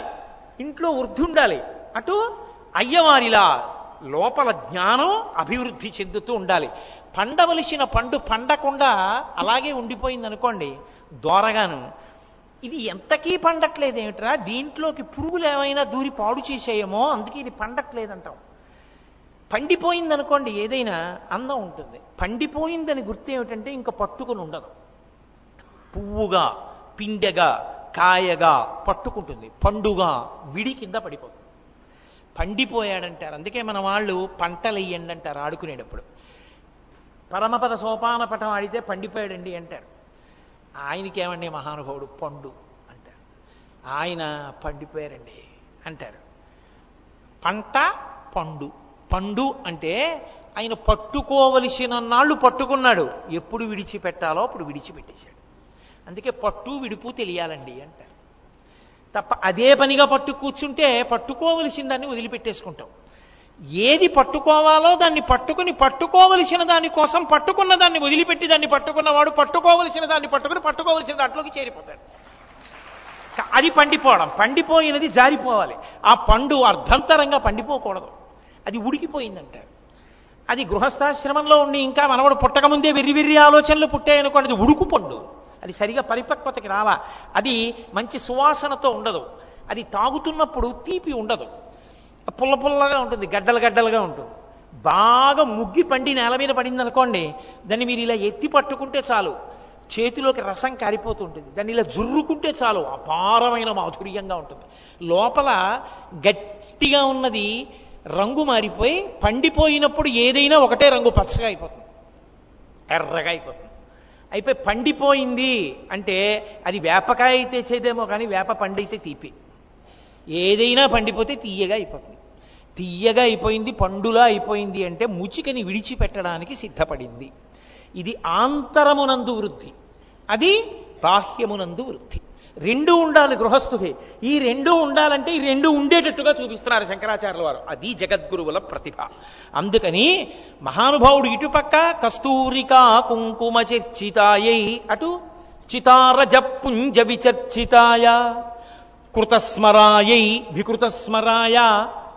వాళ్ళిద్దరి యొక్క గొప్పతనం ఏమిటో చెప్తున్నారు. అమ్మవారు ఏం చేసింది? కృతస్మరాయై మన్మధుణ్ణి బ్రతికించింది. బ్రతికించింది అన్న మాటకు అర్థం పుట్టించింది కాదుగా? బ్రతికించింది అంటే అంతకుముందు పుట్టాడు. పుట్టి చచ్చిపోయాడని గుర్తు కదూ? అప్పుడే కదా మళ్ళీ బ్రతికించడం అన్న మాట వస్తుంది. బ్రతికి అంతకుముందు పుట్టి పెరిగి బ్రతికుండి చచ్చిపోయాడు అనుకోండి. అప్పుడు బ్రతికించడం అన్న మాట వస్తుంది. లేకపోతే ఇప్పుడే కొత్తగా లోకంలోకి వస్తుంది అనుకోండి సృష్టించింది అంటారు. శంకరాచార్యులు వారు సృష్టించింది అమ్మవారం లేదు. కృతస్మరాయై బ్రతికించింది ఆవిడన్నాడు అందున శంకర భగవత్పాదులు ఎక్కడైనా ఒక మాట వాడారనుకోండి మీరు అక్షరం మార్చలేరు. మన్మథుడికి బోలెడన్ని పేర్లున్నాయి. ఎన్ని పేర్లున్నాయో మనసిజుడు మన్మథుడు పుష్పబాణుడు ఎన్నో పేర్లు. ఇక్కడ ఆయన వేం వాళ్ళ స్మరాయై అన్న మాట వేశారు. స్మరుడు అన్నారు. స్మరుడు అన్న మాటకు అర్థం ఏమిటో తెలుసా అండి? త్వర కల్పిస్తాడు ఆయన. తొందర పెడతాడు. ఇంకా ఏ విషయం మీద దృష్టి నిలబడదు. ఎంతసేపు ఏది కోరుకున్నాడో దాని మీదే దృష్టి ఉండి తొందర తొందరగా తొందర తొందరగా దాన్ని అనుభవించాలన్న కోరిక కల్పించినటువంటి శక్తికే స్మరుడని పేరు. స్మరణల రూపంలో తొందర పెట్టేస్తాడు. కాముకులను తొందర పెడతాడు. అది స్మరుడు అంటారు అప్పుడు. ఆ స్మరుడు చచ్చిపోయాడు ఒకప్పుడు. ఎవరి చేతిలో? ఆవిడ భర్త చేతిలోనే. పరమశివుడే చంపేశాడు. ఎప్పుడూ నేను చెప్పక్కర్లేదు మీ అందరికీ తెలుసు. ఆయన తపస్సు చేసుకుంటున్నాడు. ఆవిడ దాక్షాయిణిగా శరీరాన్ని విడిచిపెట్టి హైమవతిగా పుట్టింది హిమవత్ పుత్రికగా. ఆమె ఆయనకి సపర్య చేస్తోంది. వాళ్ళిద్దరికీ కొడుకు పుడితే తప్ప తారకాసుర సంహారం అమదు అందుకని తొందరపడి దేవేంద్రుడు ప్రేరేపించాడు కదా అని మన్మధుడు వచ్చి బాణాన్ని ప్రయోగించి పరమశివుడికి కామోద్దీపనం చేద్దాం అనుకున్నాడు మొదటి బాణం పడగానే ఆవిడకి ఆయనకు అనుమానం వచ్చింది ఎవడు రా నా మీద బాణం వేసినవాడు? వెంటనే ఆయన మూడవ కన్ను తెరిచారు. భుగభుగమను పెనుమంటలు భగభగమని మండనంత బ్రహ్మాండంబుల్ దిగుదిగులు దిగులు దిగులన తెగిమరుపై చిచ్చు కన్ను దేవుడు విచ్చన్నంటారు వీరభద్ర విజయంలో పోతన గారు. ఆ మూడో కన్ను విప్పేటప్పటికి భుగభుగమను పెనుమంటలు భగభగమని మండనంత బ్రహ్మాండంబుల్ దిగుదిగులు దిగులు దిగులన అంత దిగులు పొందాయి లోకాలన్నీ భగభగమంటూ ఆ మంటలు పైకొచ్చి మన్మధుణ్ణి కాలిస్తే బూది కింద పడిపోయింది. బూడిదై పడిపోయాడు. ఇప్పుడు మన్మధుడు చనిపోయాడు. మన్మధుడు చనిపోతే లోకంలో మన్మధుడు లేడు. మన్మధుడు లేకపోతే బాణం వేసేవాళ్ళు లేరు. మన్మథ బాణములను ఐదు ఉంటాయి ఆ ఐదు పుష్ప బాణములు ఆ ఐదు పుష్ప బాణములు వేస్తే కామోద్రేకం కలుగుతుంది. పురుషుడికి స్త్రీ ఎందు స్త్రీకి పురుషుని ఎందు దాని వలన ప్రత్యుత్పత్తి కలుగుతుంది. సంతానోత్పత్తి జరుగుతుంది. ఇప్పుడు మన్మధుడు లేడు. మన్మధుడు లేడు కాబట్టి సమస్త ప్రాణుల ఎందు కామవికారం ఆగిపోయింది. మనుష్యులే కాదు. సమస్త ప్రాణులకు కామవికారం లేదు. అందరూ హాయిగా పరమ సంతోషంగా తృప్తిగా ఉన్నారు తప్ప ఎవరి మనసులలోనూ ఆందోళన లేదు తొందర లేదు ఏదో పొందాలన్న కోరిక లేదు. అలా ఉన్నారు. ఇప్పుడు అమ్మవారు ఏం చేసిందంటే మన్మధుణ్ణి బతికించి ఇది కృతస్మరాయై అమ్మా నువ్వు బతికించావు. వికృతస్మరాయ బతికించాక చంపలేదు ఆయన చంపాక నువ్వు బతికించావు శంకరులు చెప్పడంలో మాత్రం నువ్వు బ్రతికించిన దానివి ఆయన చంపినవాడు అన్నారు. ఇప్పుడు మీకు ఇల్లి మామూలుగా బయట చూస్తే ఏమనిపిస్తుందంటే ఏమంటే శివుడే మేలు చేశాడు మనకి అమ్మవారే ఇబ్బంది పెట్టిందండి అంటారు. కాదు? నిజంగా అమ్మవారు మన్మధుడిని బతికించలేదు అనుకోండి మనందరం యోగులం పెద్ద పెద్ద స్వామీజీలం అయిపోదాం. కదూ? అసలు ఎవ్వరికీ కామోద్రేకం అన్నది లేదు. హాయిగా ప్రశాంతంగా ఉంటాం. అమ్మవారు మన్మధుణ్ణి బతికించబట్టి ఆయన తీసుకొచ్చి ఆ బాణాలు బట్టి లేనిపోల అలరంతా బయలుదేరింది. కాబట్టి ఎందుకు ఆవిడ బతికించడం? అలా బ్రతికించకపోతే హాయిగా ఉంటుందిగా? అంటే ఆవిడ బ్రతికించడానికి ఒక కారణం ఉంది. ఆయన చంపడానికి ఓ కారణం ఉంది. ఆయన చంపినప్పుడు ఈవిడ బ్రతికించింది అనుకోండి ఏమనాలి పరమశివుడు? అంటే నే చంపేవాడిని నువ్వు బతికించేదానివి అనమాట అంటే నే నే చేసిన పనుల్ని నువ్వు దిద్దుతుంటావు అనమాట అంటే నే చేతకానివ్వండి నేను కోపం వచ్చి తప్పు పనులు చేస్తుంటాను. నువ్వు దిద్దుతుంటావు. అని దెబ్బలాడద్దు పార్వతీదేవిని. మరి ఎక్కడ దెబ్బలాడినట్టుందా పురాణంలో? ఎక్కడ లేదు. ఈయన చంపేశాడు ఆవిడ బతికించేసింది ఇద్దరు సంతోషంగా ఉన్నారు. అదేమిటి? అలా ఎలా జరుగుతుంది? ఇది మిమ్మల్ని ఆలోచించమని శంకరాచార్యుల వారి యొక్క ప్రతిపాదన. అది నువ్వు ఆలోచిస్తే వాళ్ళిద్దరి దాంపత్యంలో ఎంత అవగాహన ఉందో నీకు అర్థమవుతుంది. అర్థమైతే ప్రతిదానికి అంటే మీ మీరు తప్పు చేస్తే నేను చెప్పకూడదా? అండం. నేను చెప్పిన దాన్ని దిద్దగలిగిద్దానివా అని ఆయన అండవు ఉండవు. ఎక్కడ ఏది మంచిందో అని స్వీకరించి ఒప్పుకొని సంతోషంగా బ్రతకగలిగినటువంటి వ్యవస్థ ఏర్పడుతుంది. ఆయన ఎందుకు చంపాడు? అంటే పరదేవతయందు పరమేశ్వరుడికి ఎప్పుడైనా కామము కలిగితే అది లౌకికమైన కామము కాదు. అది కేవలముగా స్త్రీ పురుషుల మధ్య కలిగే కామము వంటి కామము కాదు. ఆయనే తన శరీరంలో సగాన్ని స్త్రీగా ప్రకటనం చేశాడు అర్ధనారీశ్వర స్వరూపంలో. అయినప్పుడు ఇప్పుడు కొత్తగా ఆయనకి కామం ఎందుకు కలుగుతుంది? నాకు రెండు జేబులు ఉన్నాయనుకోండి. ఏదో ఈ లాల్చీకి రెండు జేబులు ఉన్నాయి. ఈ జేబులోంచి పది రూపాయలు తీసి ఈ జేబులో పెట్టుకుని ఓ పది రూపాయలు వచ్చిందండోయ్.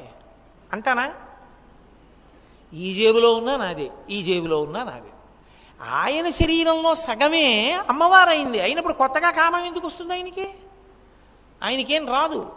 కానీ ఆయనే ఆకర్షణ పెంపొందించుకున్నాడు. ఆయనే కోరికని పొందాడు. ఏమని? నువ్వు తల్లివవు నేను తండ్రినవుతాను. మనలా లోకంలో స్త్రీలు పురుషులు ఉద్భవిస్తారు. వారు ఒకరితో ఒకరు కలిసి తల్లిదండ్రులు అవుతారు వారికి ఆకర్షణ ఉంటుంది. ఆకర్షణ ఎందుకు అంటే ఆకర్షణ వలన కలిగిన కలయికనందు సుఖము సంతోషము ఆనందము ఉంటాయి. సృష్టి శోకంతో జరగకూడదు ఆనందంతో జరగాలి. అందుకని ఆకర్షణ లోకానికి ఏర్పాటు చేస్తున్నానన్నాడు. ఇప్పుడు ఆయనకి ఆకర్షణ మన కొరకు. అంతేకాని ఆయనకే అందులో సుఖము తృప్తి ఇటువంటి మాటల కోసం ఆయన అమ్మవారి వంక ఆకర్షితుడు కాడు. అటువంటి స్వామిని అమ్మవారి పట్ల ఆకర్షితుడయ్యేటట్టు చెయ్యగలదని బాణం వేయడం మన్మధుడు తన హద్దు దాటడం కాదా? పరమశివుడు సృష్టి ప్రారంభించి బ్రహ్మగారిని సృష్టించిన తరువాత వచ్చినటువంటి సృష్టిలో శ్రీ మహావిష్ణువు యొక్క కుమారుడిగా వచ్చినవాడు మన్మధుడు. ఈ మన్మధుడు సృష్టికి మొదట ఉన్న ఆది దంపతులైన పార్వతీ పరమేశ్వరుల ఎందు కామం పుట్టేటట్టుగా బాణం వేయగలడా? ఎంత అపచారం చేశాడు? హద్దు మీరి ప్రవర్తించిన ప్రవర్తనకి పరమశివుడు కాల్చేశాడు. ఇప్పుడు శిక్ష పడిపోయింది అయిపోయింది. కానీ ఇప్పుడు ఈ శిక్షల్లో ఏమైంది? మన్మధుడితో పోలేదు. ఈ శిక్ష లోకానికి అంతటికీ పడిపోయింది. ఎందుకు పడిపోయింది? అంటే జీవులకు శరీరం ఉంటే తప్ప పాపపుణ్యములను అనుభవించడానికి అవకాశం ఉండదు. జీవుడు ఉన్నాడు వాడు చేసుకున్న పాపము అయిపోవాలి పుణ్యము అయిపోవాలి. ఎలా అయిపోతుంది? వాడు అనుభవించేస్తే అయిపోతుంది. అనుభవించేయాలంటే ఏముండాలి? శరీరం ఉండాలి. నేను చేసిన పాపం ఏదో ఉందనుకోండి ఆ పాపం నా ఒంట్లో ఏదో అనారోగ్యంగానో లేకపోతే ఏదో కాలు నొప్పో చెయ్యి నొప్పో వేలు నొప్పో తలనొప్పో ఏదో ఒకటి వస్తుంది. వస్తే అబ్బబ్బబ్బబ్బా తల బద్దలైపోతుంది తల బద్దలైపోతుందని ఓ గంట సేపు బాధపడ్డాను అనుకోండి ఎవరినో బాధ పెట్టి తల బాదుకునేటట్టు చేసినటువంటి పాపమో గంట సేపు అనుభవించిన తలనొప్పి రూపంలో పోయింది. తలకాయ ఎప్పుడు ఉంటుంది? శరీరం ఉంటేను. శరీరం లేకపోతే తలనొప్పి ఎక్కడి నుంచి వస్తుంది? తలనొప్పి రాకపోతే పాపం ఎలా పోతుంది? ఇది ఉంటే కదా పుణ్యం చేయడం? ఇది ఉంటే కదూ ఓ దానం చేయడం ధర్మం చేయడం ఇది లేకపోతే పుణ్యం ఎలా సంపాదించుకుని జీవుడు ఉద్ధరణ పొందుతాడు? కాబట్టి శరీరం ఏర్పడితే పాపపుణ్యములను అనుభవించవచ్చు. అంటే పుణ్యాన్ని అనుభవించేయచ్చు కొత్త పుణ్యాన్ని చేసుకోవచ్చు జ్ఞానమును పొందవచ్చు. అసలు శరీరం లేకపోతే పితృరుణం తీరదు అలాగే దేవరుణం తీరదు ఋషి రుణం తీరదు ఏవీ తీరవు. మరి శరీరములు రావాలంటే స్త్రీ పురుషుల మధ్య ఆకర్షణ ఉండి ప్రత్యుత్పత్తి జరగాలి. ప్రత్యుత్పత్తి జరగాలంటే మన్మధుడు ఉండాలి. మన్మధుడు లేకపోతే జీవులు తరించరు. అందుకని అమ్మవారు బ్రతికించింది. తాను శిక్ష వేసింది మన్మధుడు హద్దు మీరినంత వరకే. లోకం కోసం కాదు. అందుకని హరనేత్రగ్ని సందగ్ధ కామ సంజీవనౌషధి ఆవిడ బతికించింది ఆవిడ ఎందుకు బతికించిందో ఆయన అర్థం చేసుకున్నాడు. ఓ నేను జీవుల్ని బాధించడానికి కాదు కాల్చింది. జీవులు శరీరాన్ని పొంది తరించాలి. అందుకు బతికించింది అమ్మవారు ఆయన సంతోషించాడు. ఆయన కాల్చాడు మీరు ఎందుకు కాల్చేశారండి? తొందరపడిన ఆవిడ అనలేదు. ఆయన తప్పు చేశాడు కాల్చాడు పరమేశ్వర అమ్మవారంది. అమ్మవారు పరమేశ్వరుడు చేసిన పనిని అర్థం చేసుకుంది. పరమశివుడు పార్వతీదేవి చేసిన పనిని అర్థం చేసుకున్నాడు. కృతస్మరాయ వికృతస్మరాయ. కాల్చేశాడు కాబట్టి మన్మధుడి పాపం అక్కడతో పోయింది. లేకపోతే పరమశివుడి మీద పుష్పమానం వేసిన పాపం ఎంత కట్టి కుడిపేస్తుంది మన్మధుడిని కాలిపోయాడు కాబట్టి దరిద్రం వదిలిపోయింది అక్కడతో. కాబట్టి తర్వాత శరీరం లేకపోయినా భార్యకి కనపడేవాడు లోకంలో తిరిగేవాడు. తరువాతి కాలంలో ప్రద్యుమ్నుడిగా మళ్ళీ లోకంలో జన్మించాడు రతీదేవికి భర్తగా. కాబట్టి ఆ పాపం అక్కడితో పోవాలంటే పరమశివుని యొక్క మూడవ కంటి మంట చేత కాలిపోవాలి. ఆ కాల్చేయడంలో కూడా కారుణ్యం ఉంది పరమశివుడిలో. అరే నేను ఇలా కాల్చేస్తే వీడి పాపం ఇక్కడతో పోతుంది. లేకపోతే వీడు ఎన్ని కోట్ల జన్మలు హీనోపాధుల్లోకి పోవాలో కాల్చి తరింపచేశాడు. జీవులను మళ్ళీ ఉద్ధరించడానికి బ్రతికించి కాపాడింది పరదేవత. కాబట్టి అమ్మవారు మన్మధుణ్ణి బ్రతికించినా కారుణ్యమే. మన్మధుణ్ణి పరమశివుడు కాల్చేసినా కారుణ్యమే. ఈవిడ బ్రతికించినా దాని కారణాన్ని శివుడు తెలుసుకుంటాడు. శివుడు చంపినా పార్వతీదేవికి అర్థమవుతుంది. తప్ప వాళ్ళిద్దరూ నువ్వు చంపేవాడివి నేను బతికిస్తాను లేదా నువ్వు బతికించేదానివి నేను చంపేవాడినా అని ఇద్దరు వాదులాడుకోవడం అనేటటువంటిది మీకు కనపడదు. దాంపత్యమునందు గొప్ప విషయమేమి? ఆయన గురించి ఆవిడకి తెలిసి ఉండాలి ఆవిడ మనసు ఆయనకి తెలిసి ఉండాలి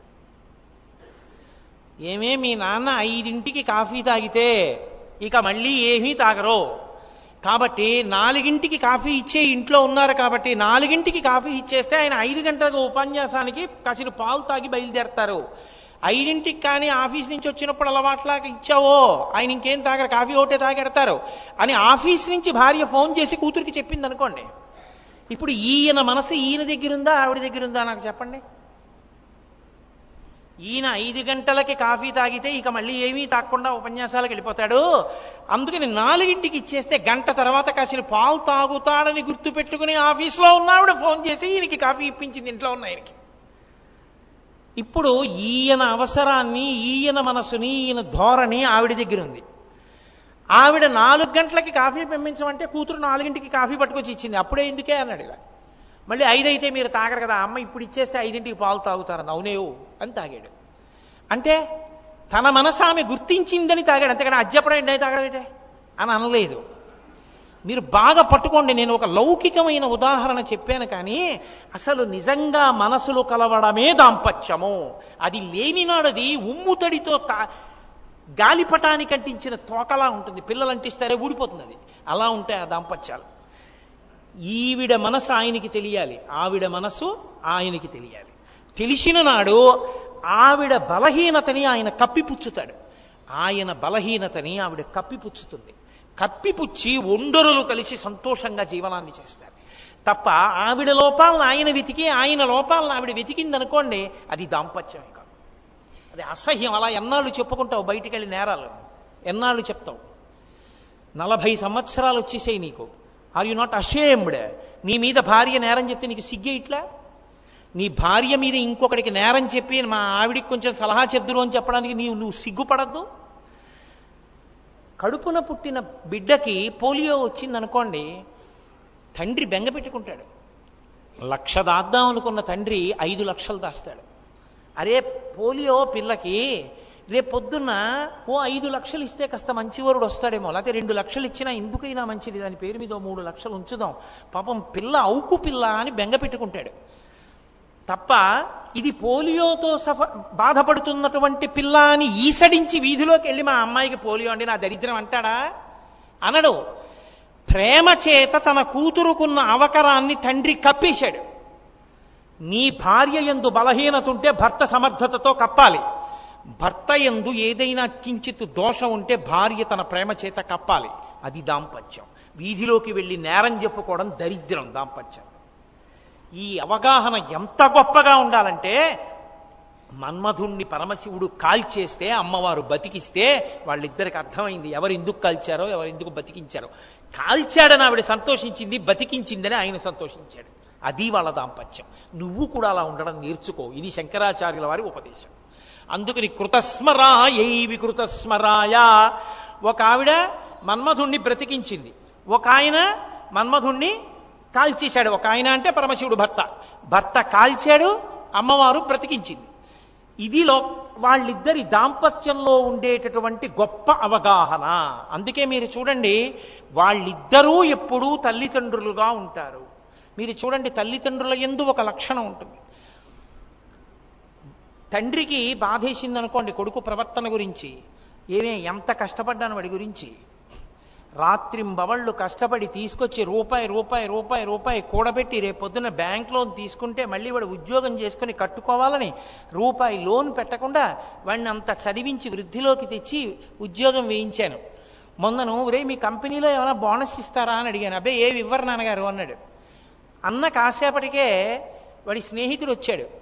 వచ్చి వీడు ఇంట్లో ఉండగా వీడు ఎదురుగుండానే?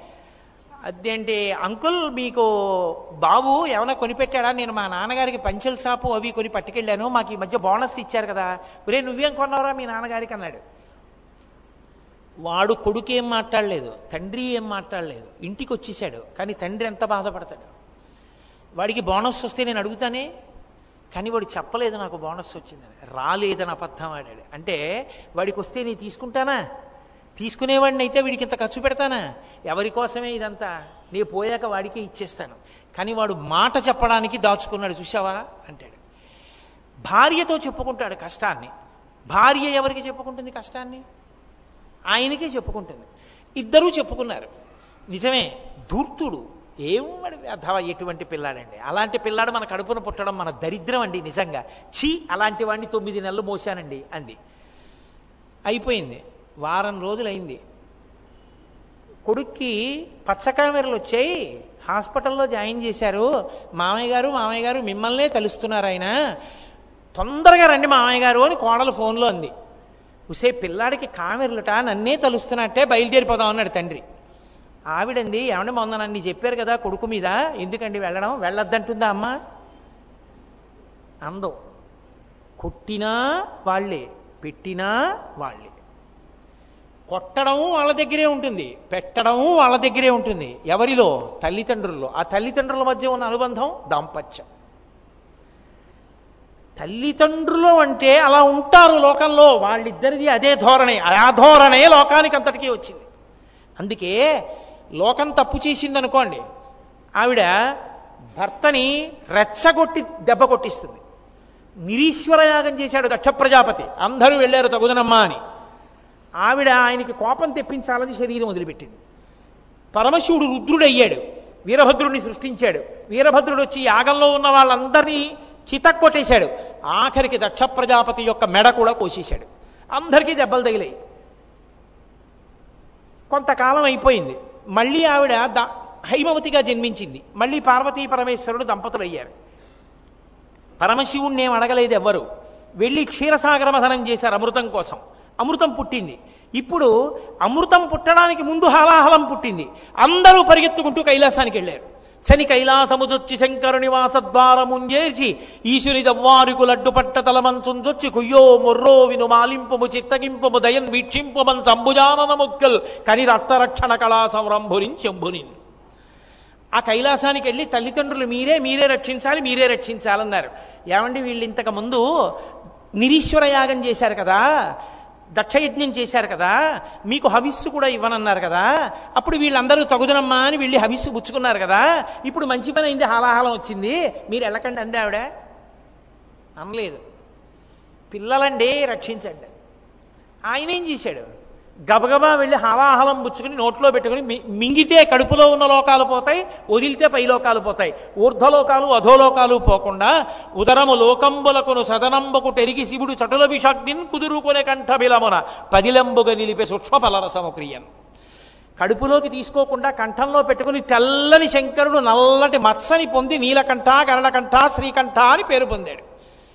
ఆనాడు పరమశివుణ్ణి రెచ్చగొట్టి రుద్రుణ్ణి చేసి దెబ్బ కొట్టించిన అమ్మవారే మళ్ళీ పిల్లలు ఇబ్బందిలో ఉన్నప్పుడు ఆయనకి గతం గుర్తు చేయకుండా వెళ్ళి రక్షించండి అని పంపించి రక్షింపచేసిన అమ్మవారే.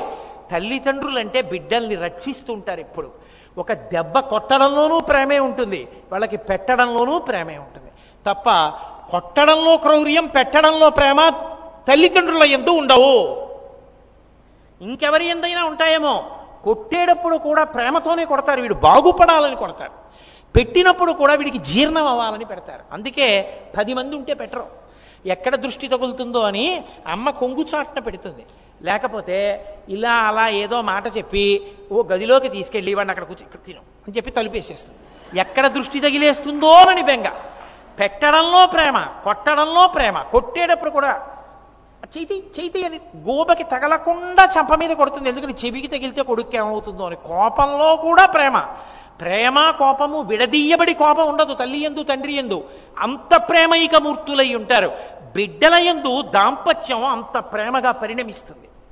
అందుకే ఆది దంపతులైన వాళ్ళిద్దరి ప్రేమ లోకం పట్ల ఎలా ఉంటుందో ప్రతి కుటుంబంలో తల్లిదండ్రుల ప్రేమ బిడ్డల మీద అలాగే ఉంటుంది. అది అలా ధారగా వెడుతుంటుంది. కాబట్టి ఆ అవగాహన ఉంది ఆ అవగాహనయే ఇంటికి లక్ష్మీ కటాక్షం. లక్ష్మి ఏ ఇంట ఉంటుంది? అంటే అస్తమానం కీచులాడుకునేటటువంటి భార్యాభర్తలున్న చోట ఉండను అని చెప్పింది ఆవిడ. నేను ఉండను అక్కడని చెప్పింది. ఎక్కడ? భార్యాభర్తలు కీచులాడుకోకుండా ఒక కను సౌజ్ఞతో ఒక్క మాటతో ఇద్దరూ అర్థం చేసుకుని జీవితాన్ని నడుపుతారో అటువంటి వారింటే లక్ష్మి ఉంటుంది. మా రామకృష్ణారావు గారు భార్యతో మాట్లాడడం ఇన్ని సంవత్సరాల్లో నేను తక్కువ చూశాను ఓసారి ఇలా అంటాడు లేకపోతే ఇలా అంటాడు అంతే. ఆవిడ చేసుకెళ్ళిపోతుంది. అది దాంపత్యం. ఒక కనుసౌజ్ఞ చాలు. చక్కగా అంత ప్రేమగా ఇద్దరు అలా కాలం గడిపేస్తారు. అదిగో అటువంటి దాంపత్యము అందరికీ శ్రీరామరక్ష అందరికీ సంతోషం లక్ష్మీ స్థానం అవుతుంది. కాబట్టి కృతస్మరాయై వికృతస్మరాయ నమశివాయై చ నమశివాయ అమ్మయ్య ఎలాగో రెండో శ్లోకం పూర్తి చేశా. ఎందుకంటే అది చెప్తూ ఉంటే అలా వెళ్ళిపోతుంది వచ్చిన బాధ. మూడు రోజులు అయిపోయింది రెండు శ్లోకాలు. సరే ఇంకా మిగిలిన శ్లోకాల్ని తప్పకుండా పూర్తి చేస్తాను. రేపటి రోజు సాయంకాలం మళ్ళీ ఆరు గంటల ముప్పై నిమిషాలకు కలుసుకుని చెప్పుకుందాం.